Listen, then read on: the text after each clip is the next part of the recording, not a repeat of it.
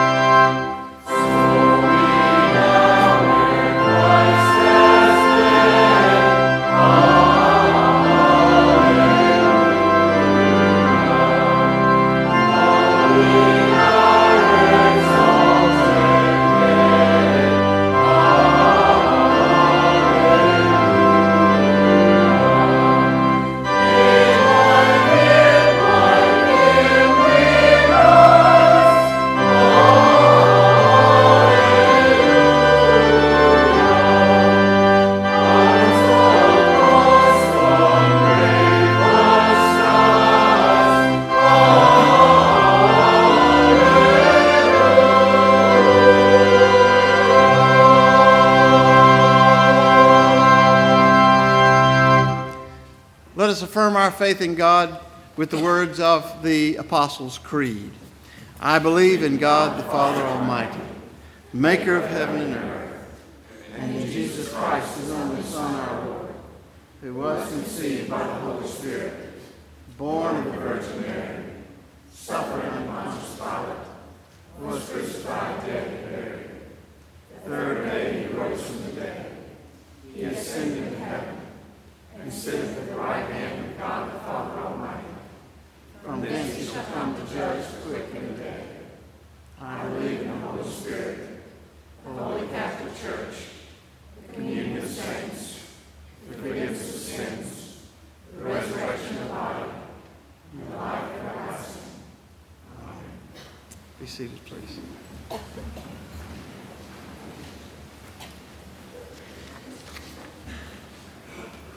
In your bulletin is the celebration of lighting of the Paschal candle, and invite you to find that insert and join with me as we uh, celebrate this indication of Christ's life with us as we light the Paschal candle.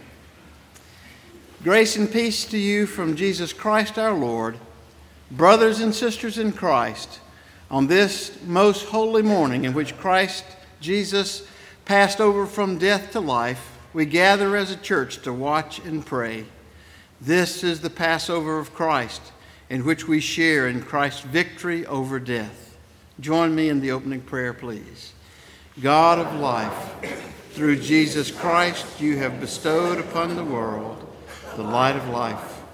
Sanctify this paschal candle and grant that our hearts and minds may also be kindled with holy desire to shine forth with the brightness of Christ rising, that we may attain the feast of everlasting light.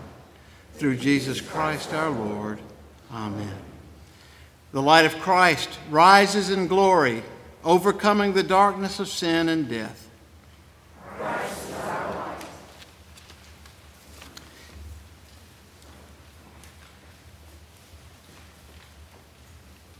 This time, I invite the children to come forward to join Beverly Davis for a few moments of sharing.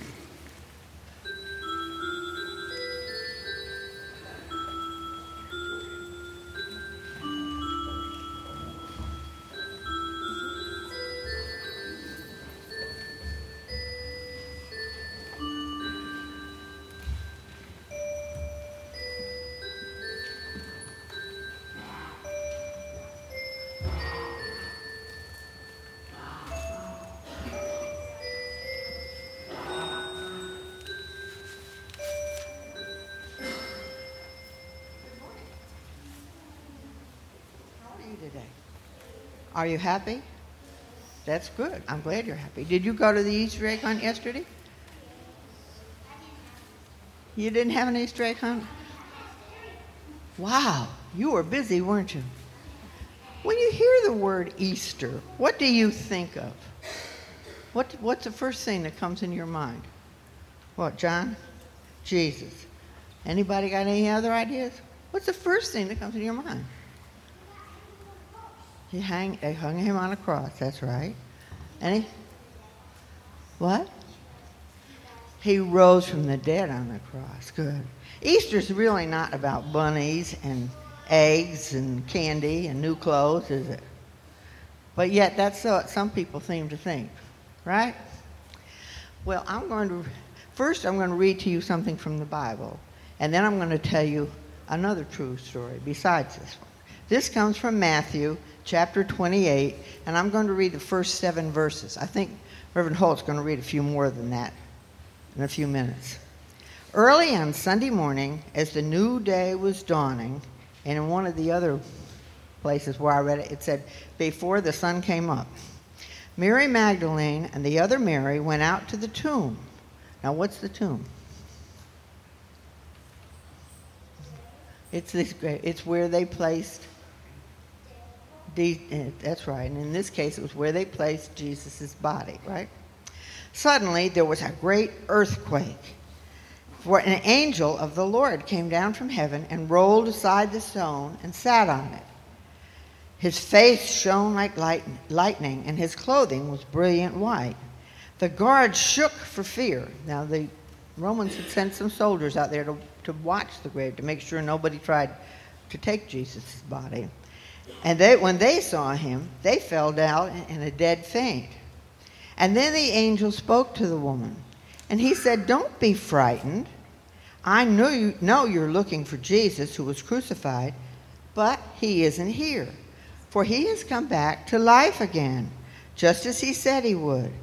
Come and see where his body was. And now go quickly and tell his disciples that he's risen from the dead and he's going to Galilee to meet them there. And that tell them that is his message to them. Now, that would be kind of scary, wouldn't it? It would be for me. I don't like to go out in the dark anyway. But what was the message? Jesus has risen. That Jesus has risen. Now, I'm going to, you think about that while I tell you another story. This happened, well, a while, this is a true story, but it happened a while back before any of you were born. There was a Sunday school class of second and third graders, and so some of you would be in that class if, if it was here at this church today. We'll call their Sunday school teacher Miss Jones. And these children all knew each other pretty well. They'd been coming since they were in the nursery together, so they knew each other, and a lot of them went to school together too. Except for one boy who was in their class, he was a little bit older than the rest. His name was Timmy. Timmy had cerebral palsy. Now, that's something you don't have to worry about. None of you have it, none of you will have it. But it's something happened the day Timmy was born, and it caused him to have this problem. Made it hard for him to walk. He even had trouble hanging on to things. Sometimes he'd fall down or drop his books and stuff. And Timmy was sick a lot. So that Timmy missed so much third grade. The year he was in third grade, he missed so much school. His teachers and his parents decided it was better if he repeated third grade. He was a smart boy. He just missed a lot of, their, of school. And so Timmy was in this class with these other children, and they didn't know him quite as well. Well, on Palm Sunday, Miss Jones said to the class, I'm going to give each one of you an empty plastic Easter egg. And I want you to take it home and bring it back next week and put some, have something in it that makes you think about Easter.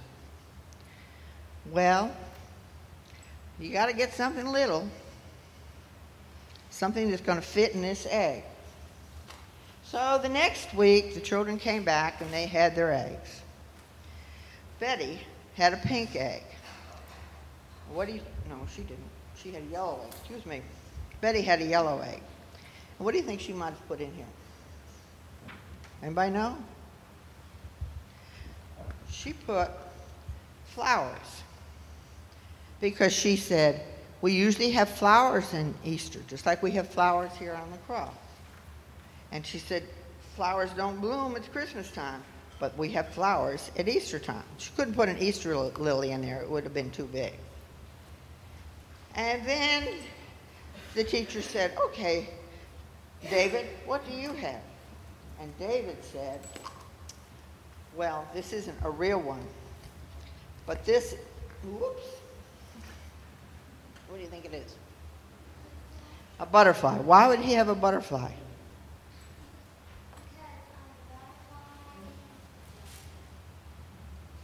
What do they look? Do, are they butterflies when they first start life? They're, they look like a worm, don't they? A caterpillar, that's right. And then they turn into a butterfly. And that's new life, isn't it? So David brought caterpillar. I mean, what did he brought? A butterfly. Jack said, I forgot about this until this morning. And so he said, I got some grass because grass turns green around Easter. And, his father, and he said, my dad said, yeah, it's time to crank up the lawnmower. When you get a little bit bigger, that's going to be your job. And Anne, Anne had the pink one. Anne brought something that one of you mentioned here a minute. What did she bring? that, that has a has a cross on, it, right? Almost like that. That's one my mother got in Italy. And finally, she said, "Okay, Timmy, we haven't seen yours yet. What have you got in your egg? Now, what do you think's in Timmy's egg? We've had flowers, and we've had a butterfly and a cross. What do you think in Timmy's egg? What? We had grass too, but I don't think. You think that's what Timmy brought? Timmy's egg was empty. All the kids, what did you do that for, Timmy? Why didn't you put something in your egg? Timmy said, My mama read a Bible story to me about Easter. And when the ladies went to the tomb, when the two Marys went to the tomb, it was empty. And so my cross, my egg is empty because Jesus had ridden, risen. And that's really what Easter's all about. He's no longer dead. The tomb was empty. So I'm going to give each one of you an empty egg today to help you remember the tomb was empty and Jesus has risen. I'll also give you a piece of candy, but if any of you are allergic to peanuts, don't eat the candy. But before we do that, let's pray. You're not allergic to peanuts? Good. Dear God, it makes us sad to think that Jesus had to die on the cross for our sins. But we're happy today to know that on the third day the tomb was empty and Jesus returned as he said he would. And by your grace, we are forgiven. Amen.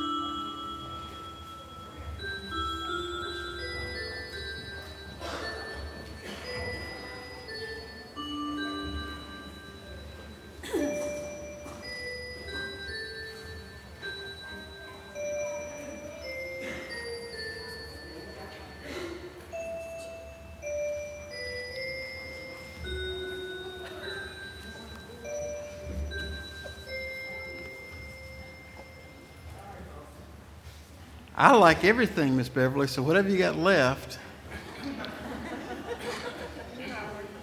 I'm not allergic to anything that I know of except hunger. Thank you.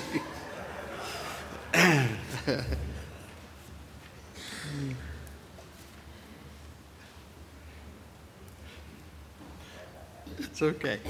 Our Old Testament lesson is from Psalm 16, verses 7 through 11.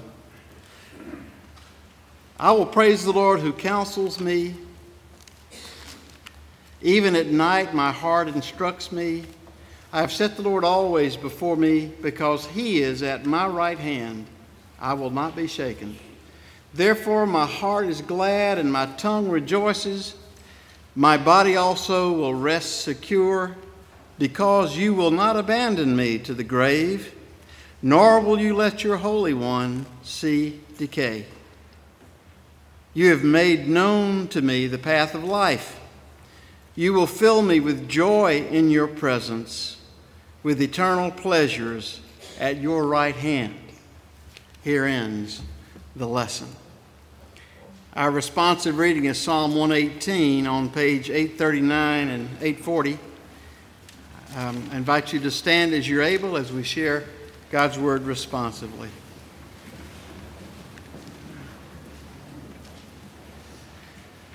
The Lord is my strength and my power. The Lord has become my salvation.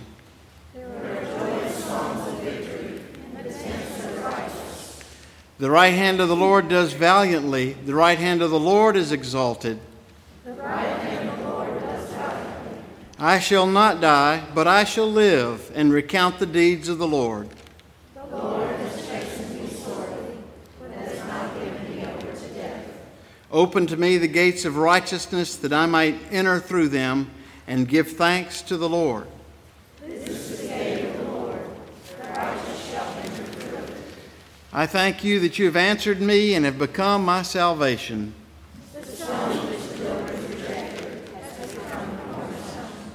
This is the Lord's doing. It is marvelous in our eyes.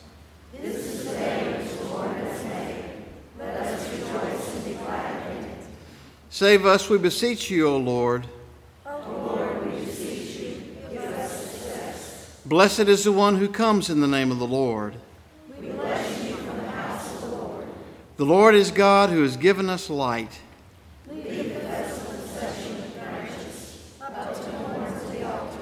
You are my God, and I will give thanks to you. You are my God, I will extol you.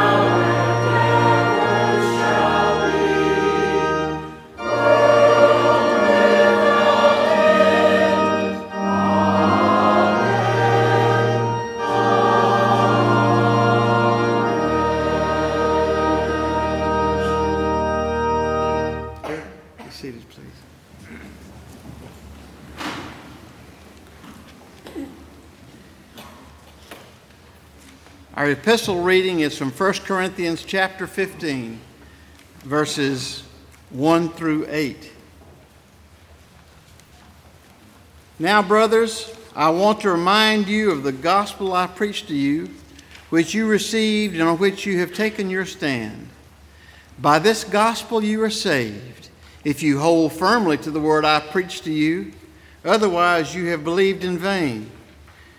For what I received, I passed on to you as of first importance that Christ died for our sins according to the Scriptures, that he was buried and was raised on the third day according to the Scriptures, and that he appeared to Peter and then the twelve. After that, he appeared to more than 500 of the brothers at the same time, most of whom are still living, though some have fallen asleep. Then he appeared to James, then to all the apostles, and last of all, he appeared to me also, as to one abnormally born. Here ends the lesson.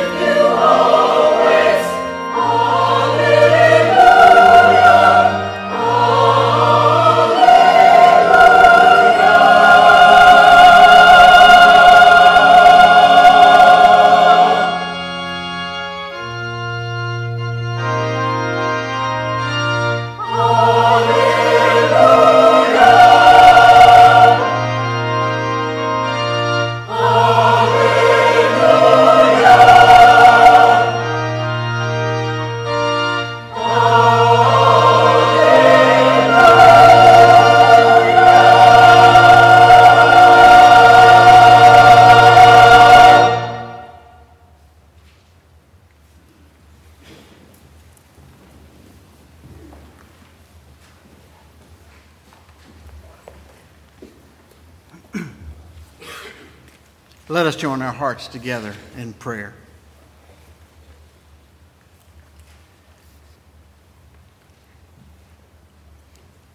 Lord, there's several times in the year that we adults become little children again.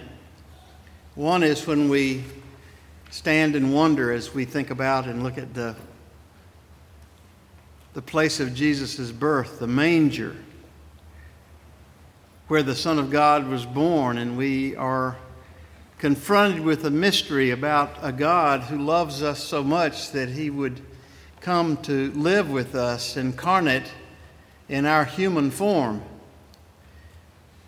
And just as inspiring and, and as a mystery to us is Easter when we come and join Christians from all around the world and all the ages in that great mystery of proclaiming that the tomb was empty.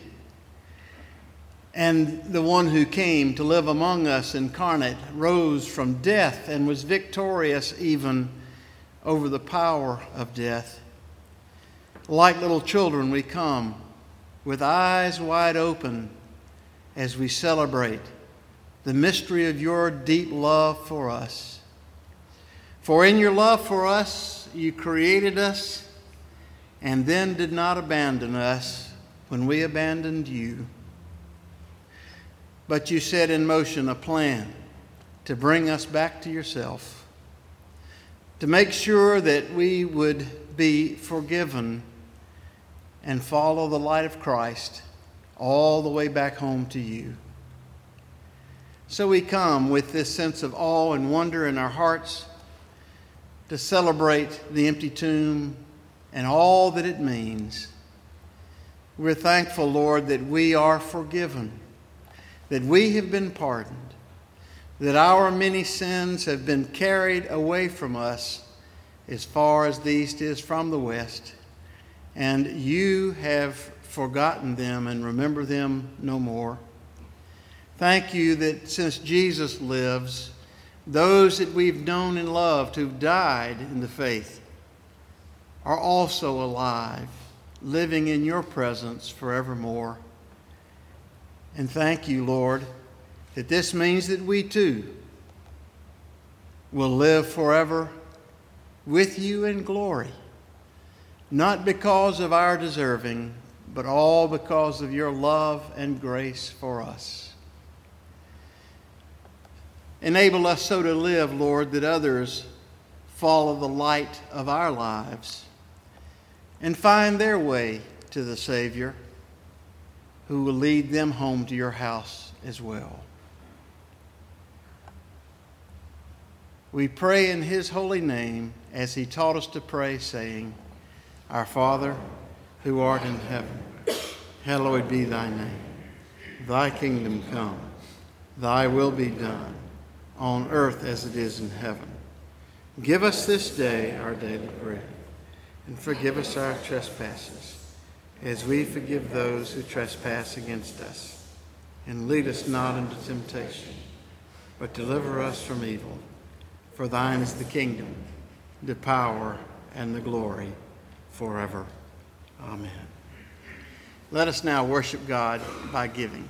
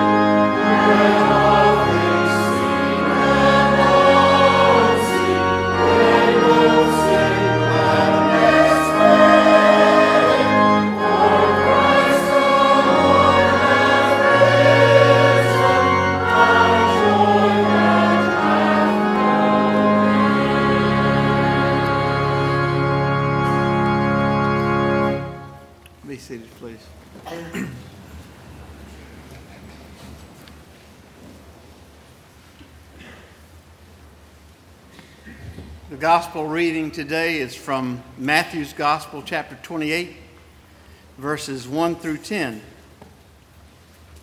After the Sabbath, at dawn on the first day of the week, Mary Magdalene and the other Mary went to look at the tomb. There was a violent earthquake, for an angel of the Lord came down from heaven and, going to the tomb, rolled back the stone and sat on it. His appearance was like lightning, and his clothes were white as snow. The guards were so afraid of him that they shook and became like dead men. The angel said to the women, Do not be afraid, for I know that you're looking for Jesus who was crucified. He's not here, he is risen, just as he said. Come and see the place where he lay. Then go quickly and tell the disciples he is risen from the dead and is going ahead of you into Galilee. There you will see him. Now I've told you. So the women hurried away from the tomb, afraid and yet filled with joy, and ran to tell the disciples.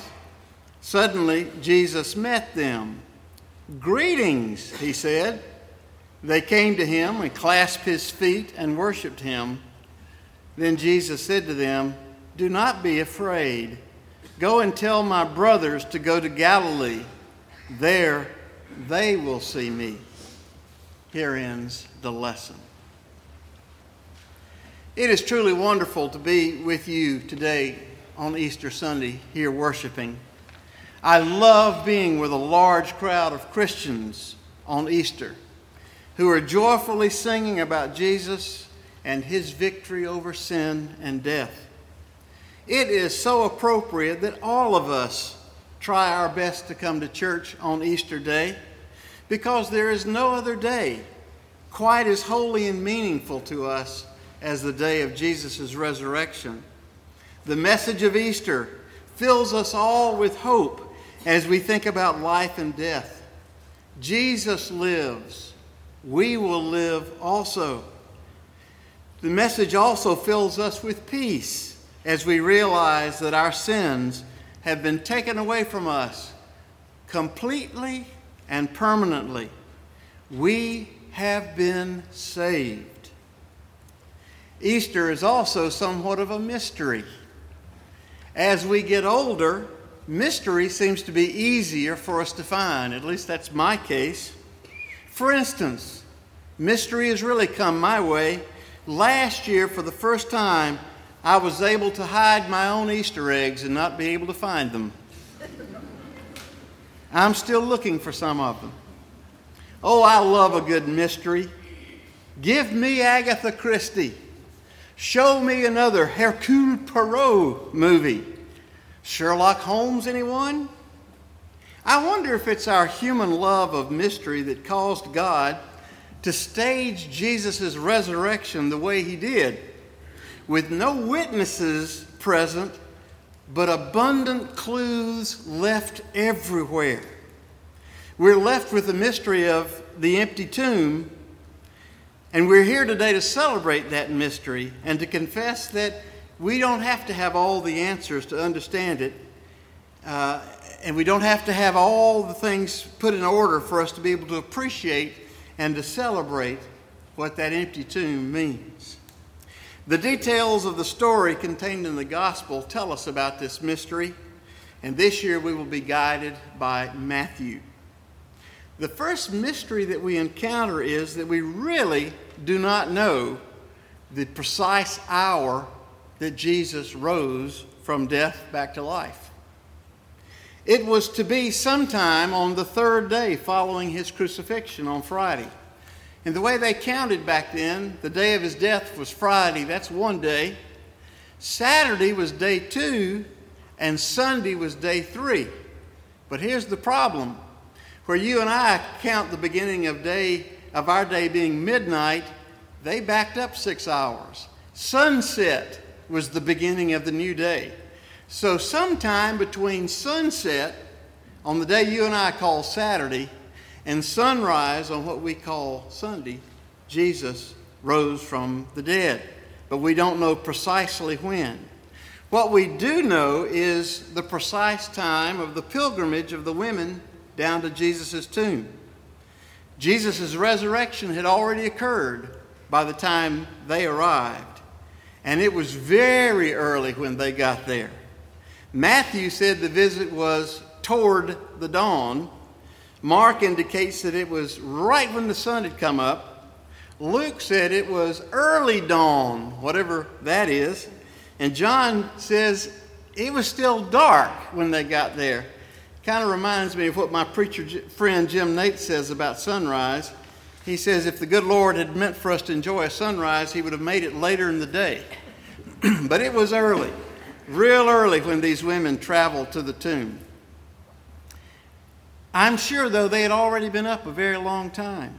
In fact, I doubt they had been to sleep at all since the crucifixion. How could anyone sleep? Their sorrow was too profound. Their hopes were completely demolished. They had nothing left to live for. They had pinned everything on their belief that Jesus was the Messiah. The purpose of their journey that morning, according to Mark and Luke, was to finish preparing Jesus' body for burial. The hour of Jesus' death on Friday was so close to nightfall, so near to the start of the very restrictive Sabbath day Passover, that there had not been time for a proper burial. The visit of the women was an act, therefore, of bravery, fueled by their deep grief and much love, and by their desire to make, make sure that their friend, who had been denied justice in life would not be forgotten in death. Their journey made absolutely no sense. But neither does it make a whole lot of sense when I go visit the graves of my parents. But sometimes I just have to go. These women just had to go to be near Jesus once again even if it was only to be near his dead body for a little while. And just who these women were is also a bit of a mystery. The gospel writers uh, leave us a little bit uh, confused about that, except they agree on one thing Mary Magdalene was in the bunch. Mary of Magdala had been known far and wide as a crazy lady before she met Jesus. That is one more demon possessed woman, everybody said. But Jesus had given her sanity. Matthew says that the other person was the other Mary. Wouldn't you just love to have that name? The other Mary. Who were they talking about? Well, some speculate that this other Mary was Mary, the mother of James, and therefore the mother of Jesus also. Some say it was the wife of Alphaeus or Clopas. And there was perhaps a third woman, Salome, that might have been with them on this journey. Now, there are several things that I want to offer you to help you accept this fuzzy detail about who was present at the tomb. First of all, it was a real embarrassment to the early church that women had to be mentioned in this story at all. The word of women back then was not accepted in courts of law. Their understanding of events was considered to be as trustworthy as that of little children. So, uh, when in Paul, when he was writing in 1 Corinthians 15 and summarized the gospel story, if you heard me carefully a little while ago reading, he didn't even mention the women. He talked with the disciples being the first one to see Jesus and therefore he removed a point of contention from the male dominated world. Why didn't the early church bother with the names of the women? Well, because they were women. They didn't consider it all that important back then. Now, don't get mad at me, that's not my attitude. My daughter used to just rise up in her women's liberation on me when I would say things like this, but that's the way it was. You have indeed come a long way, baby, as the slogan says. But there was probably another reason that there was some fuzziness of the facts about what happened exactly that morning. Those are evidences of mystery and confusion that surrounded everything that first Easter. Nobody expected anything out of the ordinary. Jesus had died, Jesus was buried. End of story. But when suddenly it wasn't the end of the story, such confusion broke out and things happened so fast that some precise details got lost in all the confusion. But where we lack unison voices, we find some beautiful harmony in the story. Mary Magdalene and her companions are integral parts of this story. You'd think some of Jesus' male friends would have gone with them. Perhaps the men were just too frightened or too cowardly to make this journey, but not these loving women. All four gospel writers tell us that there were angels present there in the garden tomb area when the women, women got there. Matthew is the only one that mentions the fact that there was an earthquake and that an angel caused that earthquake in order to roll away the stone from the opening uh, of the tomb. Now, the presence of angels always mean one thing God is here with us, God is nearby. Events in nature like earthquakes and storms and darkness that had covered the land on Friday during the last hours of Jesus' death on the cross, those also are ways of saying God is mysteriously present. Someone has said that the earthquake and the presence of angels Easter morning should be interpreted by us to mean that God was all over that place, present there in a mighty way. You could just feel God's presence all around you.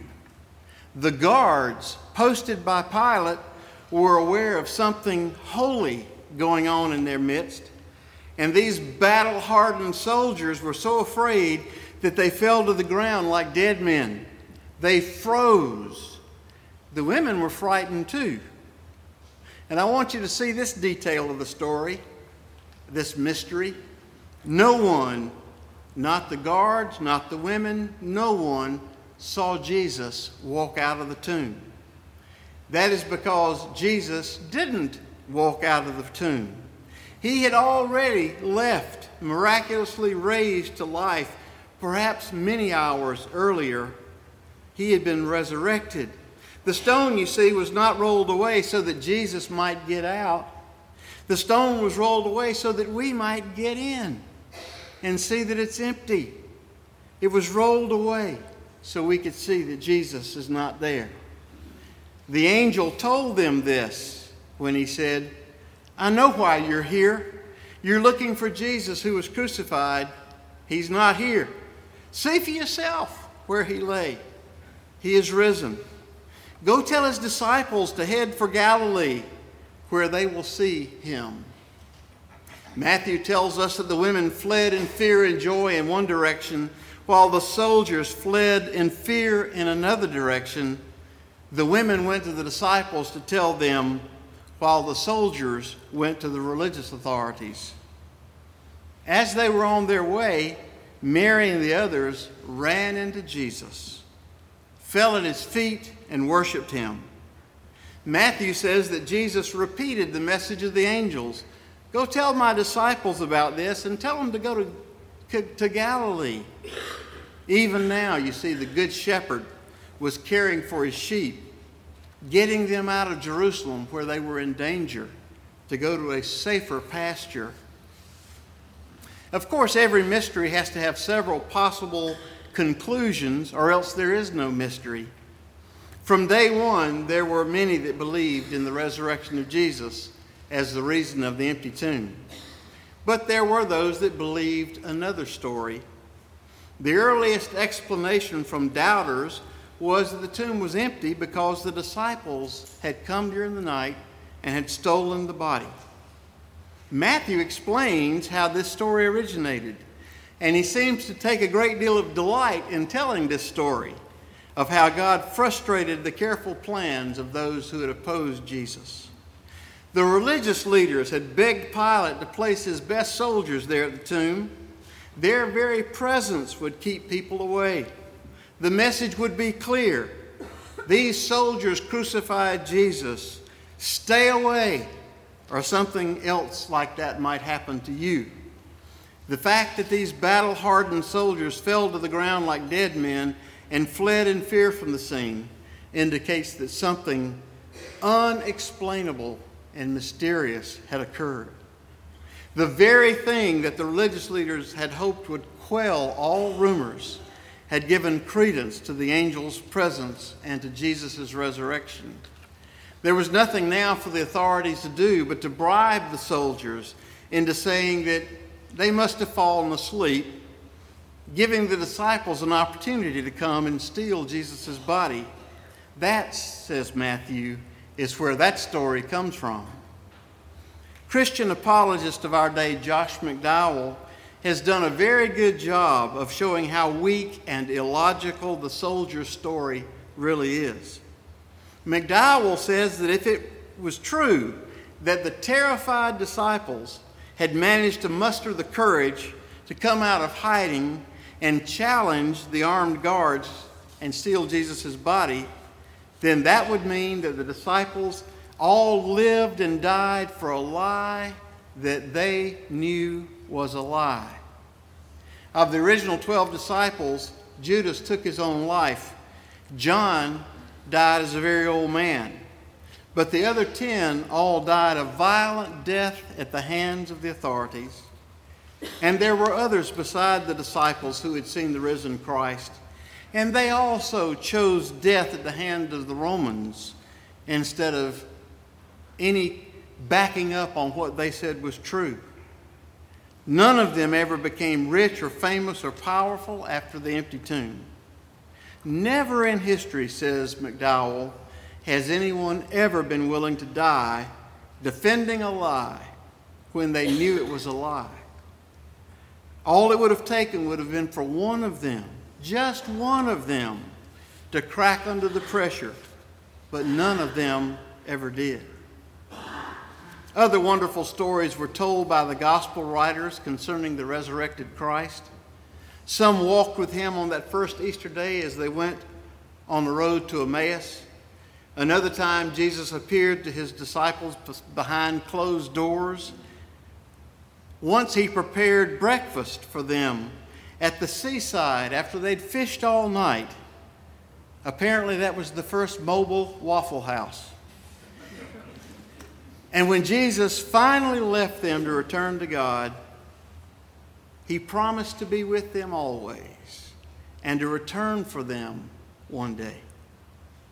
Dr. Charles Barrett, my friend and retired professor of Wofford College Religion Department, explains what happens on the first Easter in his textbook, Understanding the Christian Faith, using these words a short time after Jesus' execution, something remarkable occurred among the small band of followers who had considered him a prophet.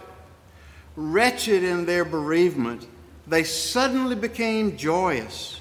Their new joy, they announced, came from the discovery that Jesus still lives, that he was in their midst and promised to be with them always in the power of, and in their power uh, of their sense of his presence and promise, they formed a tight knit community shaped by their care for one another and by their zeal in debating with the authorities and enlisting new recruits for their cause. To Dr. Barrett's word, I will simply add these words. It appears to me that they returned to their confident way of living as if Jesus had not died at all. I love a good mystery.